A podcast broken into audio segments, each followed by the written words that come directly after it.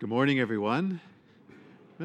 Our first reading, um, we see the what we understand as the Decalogue or the Ten Commandments uh, being given from Moses. And uh, in Jesus' time, uh, this was to keep those commandments was to be was an expression of fidelity and loyalty to God uh, and a way of uh, showing your love for Him.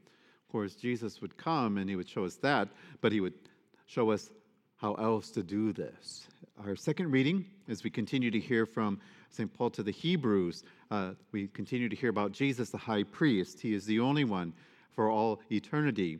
Um, uh, being a priest, a Roman Catholic priest, uh, I belong to the priest of Jesus Christ. Um, and because he is a priest forever and the only high priest, uh, bishops, priests, and deacons are uh, priests of Jesus Christ. Uh, uh, would the Israel, if would the Israel nation, would Hebrews understand that they would probably understand uh, what I do along the lines of the Levitical priests who go into the sanctuary and offer sacrifices and offerings. Um, more along the lines associated with Jesus, a line in the um, according to the Melchizedek, the priest of Melchizedek, who is a mysterious figure who enters in and enters out. Um, and I bring this up because it becomes important. Uh, my friends, you should know that uh, Jesus Christ makes promises through his sacraments. And so, uh, I mean, people laugh when I say this, but even if, let's say, Father Mark uh, was in mortal sin and he was the most cranky priest ever, ever, ever. And I'm never, right? but if I were, um, the Mass is offered, and Christ Himself ensures that this sacrament uh, is in fact what He promises. So, in spite of me, the priest, if something was wrong, He ensures for you uh, uh, that the sacrament happens, and all any any of the sacraments that the, the priest offers is valid, licit, and works for you. And then He will take the priest to task on his own. Um, so know this. Sometimes people wonder, well, if, you know, if the priest is really bad, uh, don't worry about, you know, Jesus will deal with the priest, um, but he will ensure that the sacrament is valid for you. My friends, uh, if you don't know, if you haven't studied, uh, Luke and Matthew have a different account of this day of Jesus uh, that Mark is, we're reading from Mark. And based on that, uh, uh, I came to the reflection I wonder what the scribe was expecting Jesus to say when he asked that question which is the first of all the commandments? And it made me, of course, come to ask the question what do you, his disciples today, what do you think is the greatest commandment? Is it obeying every rule ever written that you see? Is it doing it perfectly? and No, no errors? And if you did, uh, God becomes unhappy? The answer that Jesus gave was not what the scribe had in mind. I base this on Matthew and Luke's account. Nor is it what many people would rank as first when Jesus presented it. Uh, I don't think people are like, hmm, I don't know if that's I don't know. That's the first ones, really. Now, Jesus is giving more than just an opinion, He is telling you uh, what matters to God. And my friends, and when we look at what Jesus did, uh, He said, here is the first one, and it's known as the Shema uh, in, uh, for Israel. Uh, the first commandment, Jesus didn't say, You must follow every rule precisely. He did not say, You must fear God. Rather, he said, the first commandment is this to love him. And to love him with every good faculty of our existence. Deuteronomy 6, 6 through 9. My friends, if we do not love God with all our heart, then it becomes hardened we will see this in Mark's Gospel. Jesus will talk about this in uh, Mark's account, of chapter 3, line 5, chapter 16, line 14. Jesus would go on to say, And if your heart becomes hardened, from it becomes destructive, or out of it comes destructive wickedness. Mark chapter 7, 21. If you do not love God with all your soul, then uh, we will lack the resilience and the fortitude to withstand when the agony in the garden comes for us, and it does come for us. For Jesus, it was a different type. The agony preceded this, but for each disciple, something comes. Mary, you know. So, if we do not love God, uh, we will not have the fortitude to understand and withstand it the way Jesus did when he stood up and walked to Jerusalem where the cross was waiting for him. If we do not love God with all our mind, then we will very well might consider uh, people who do to be fanatics. If we do not love God with all of our strength, we very well might use what power we do have to indulge in very unhealthy things for our mind, our bodies, and our souls. The scribe in today's account regards Jesus' answer as both innovative and an improvement in his time. It led him to repeat what Jesus said. He kind of paraphrased a little bit. Did you see that? And it became almost a profession of faith for the scribe. And typically, scribes were antagonistic towards Jesus. So Mark presents this scribe as not being antagonistic, but quite friendly and warm to him. It seems then that the scribe recognizes that one cannot live this life without love.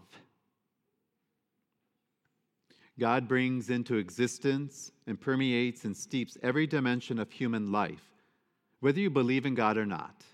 This is what God does. He's the creator of all things. He is a love that fills human hearts he is the life that quickens the human soul. He is the truth that enlightens human minds. He is the way that makes us strong.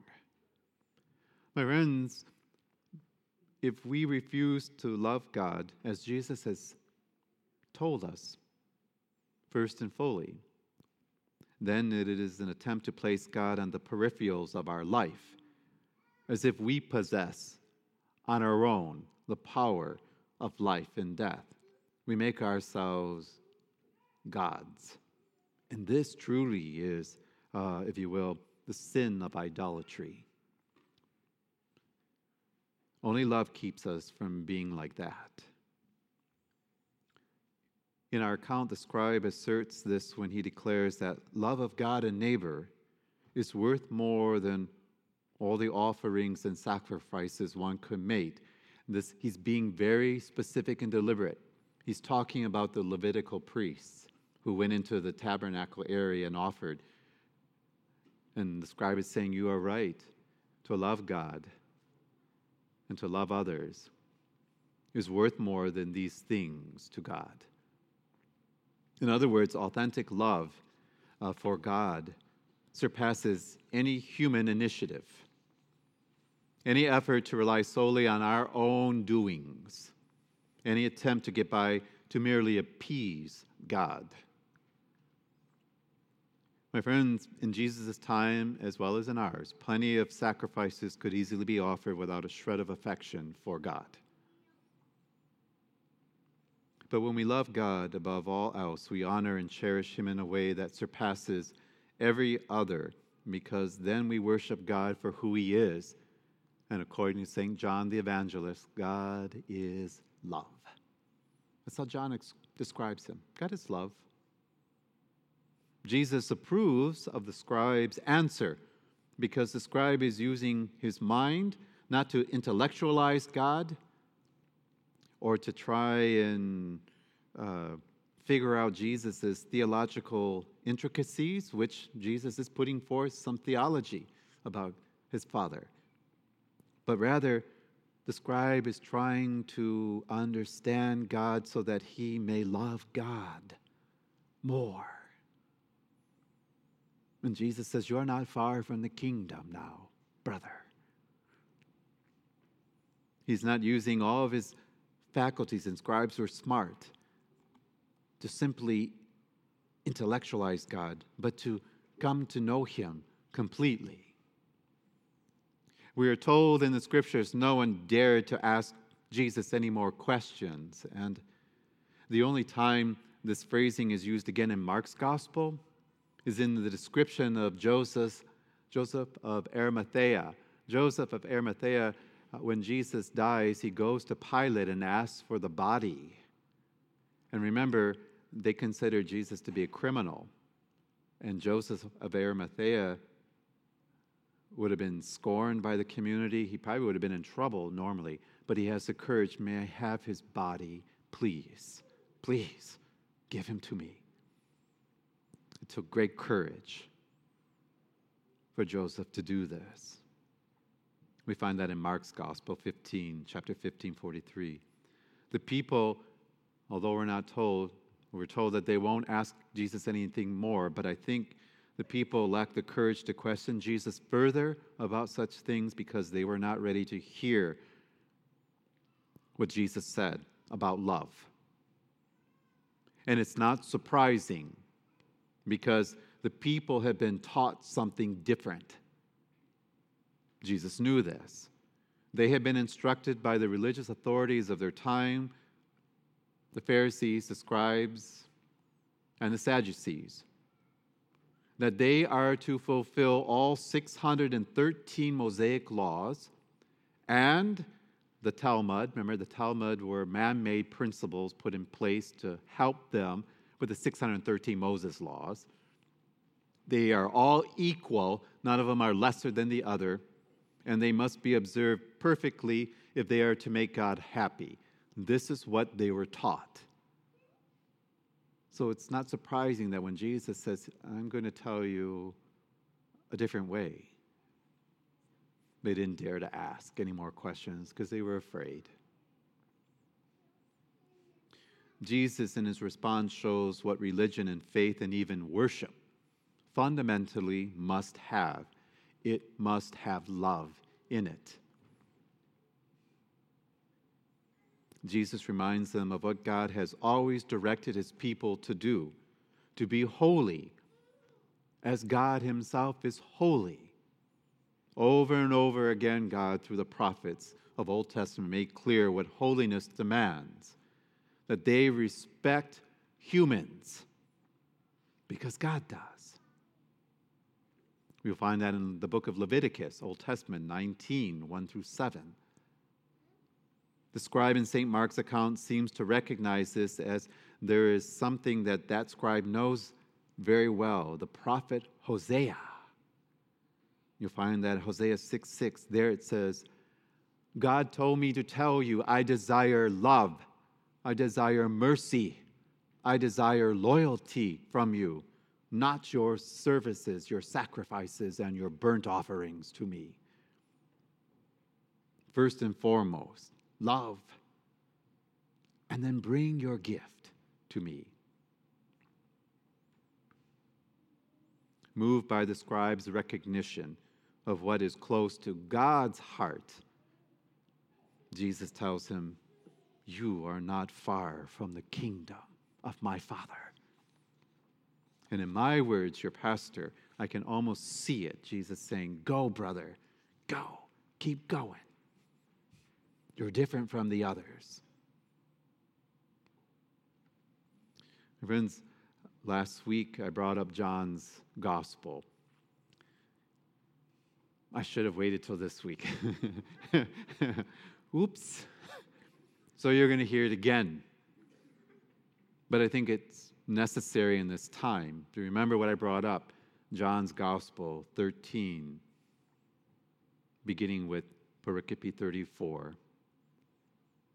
In light of what Jesus did, and because I've told you they were not ready to hear what he really had to say, the night before he will sacrifice his life Jesus said, I give you a new commandment love one another.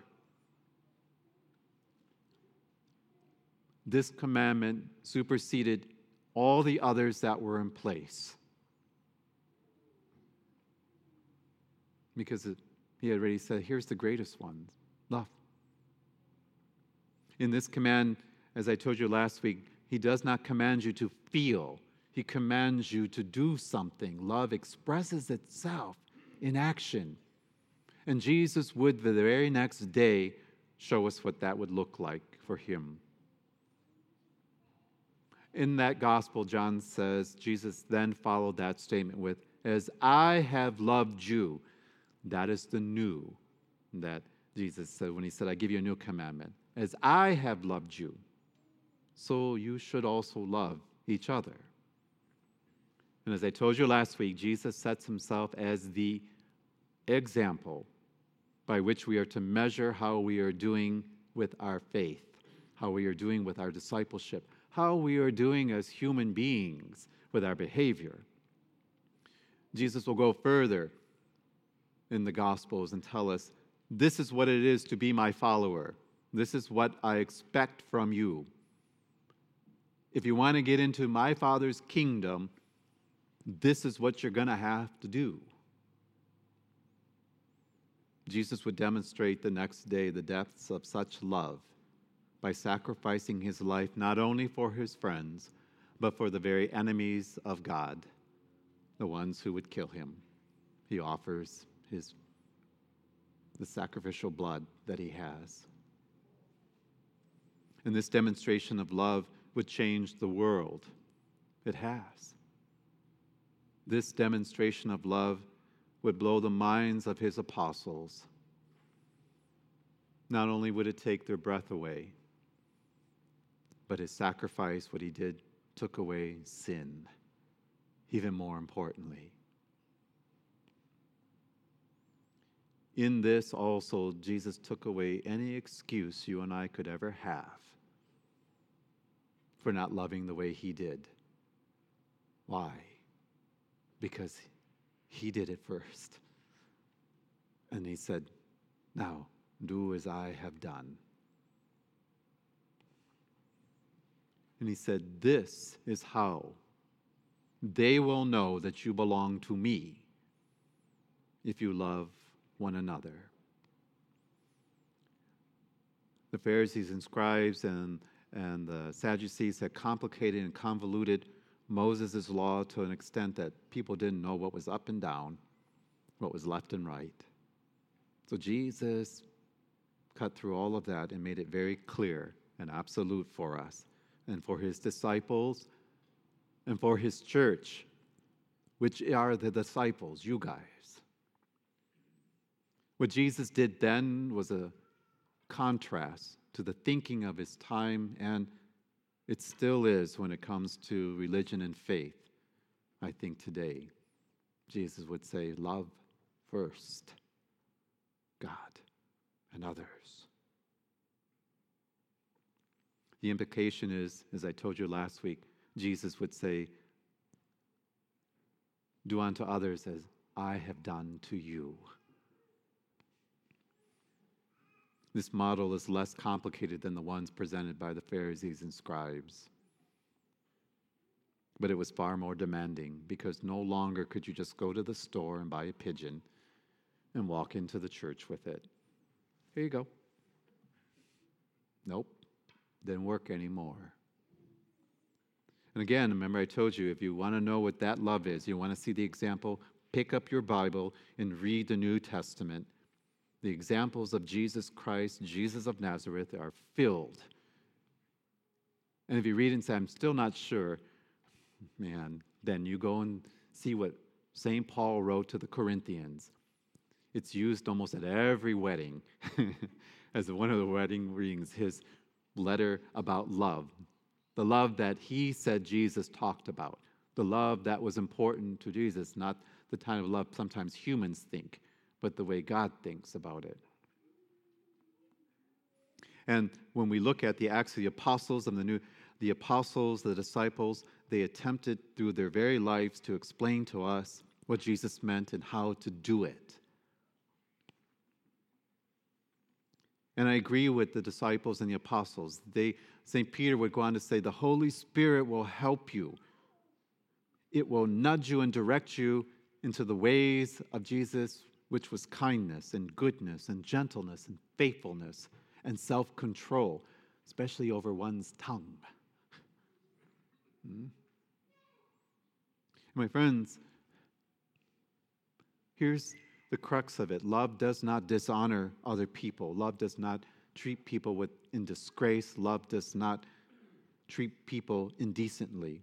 Why? Because Jesus Christ, Jesus of Nazareth, never treated another human person that way. And if you claim him to be your Lord and Master, your Savior, you know what you need to do. But he does. I left you with a question. When you don't know what to say or do in any situation,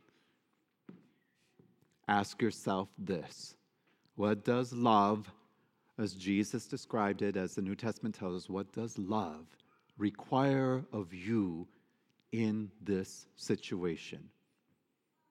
Someone joked and said, When I'm in the grocery store, I'm like, oh, come on. When you're picking out your apples? No, I think you can handle it on your own. It's the other things. And I know people said, Father, you talk an awful lot about love in the church. Well, yeah, that's because the world and many places talks about hate all the time. And what did Jesus do? He combated hate with love. So I'm going to talk to you about love. Guess if you don't like it, you won't come back. Um, but, oh well, there you go. So, my friends, um, sometimes I will give my life for Mother Church because it, I am called to do so if necessary. I love Mother Church, and that means you guys. The church is you guys also. Sometimes of late, I wonder if Mother Church has gone too far astray from the core mission of Jesus Christ, about what we're supposed to be doing. But I also know the Holy Spirit's in charge. So the Holy Spirit, as St. Peter was said, will nudge us back where we're supposed to be if we start doing, if the church starts going too far away. And I bring this up uh, because um, people of late have expressed their disappointment with the hierarchy the Pope, the bishops, perhaps even me as a priest. But we are a family. Do you leave your family because you have a disagreement with your family member? Or do you stay? Tuesday, uh, it's we call uh, All Souls Day, but it's known as All the Faithful Departed. And it's not a solemnity, it's not a, a feast day, it's not a memorial, it's a this strange day that the people have elevated to a solemnity. People, the church will be filled on All Souls Day as they remember their loved ones and their friends and honor them.